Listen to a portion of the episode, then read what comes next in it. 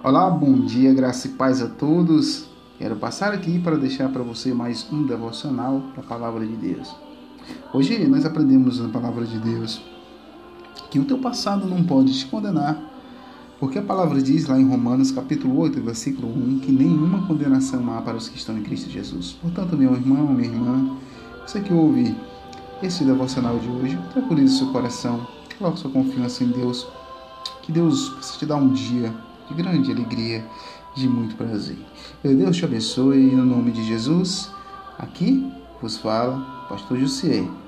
Aí te escuta o Senhor. Que Deus te abençoe.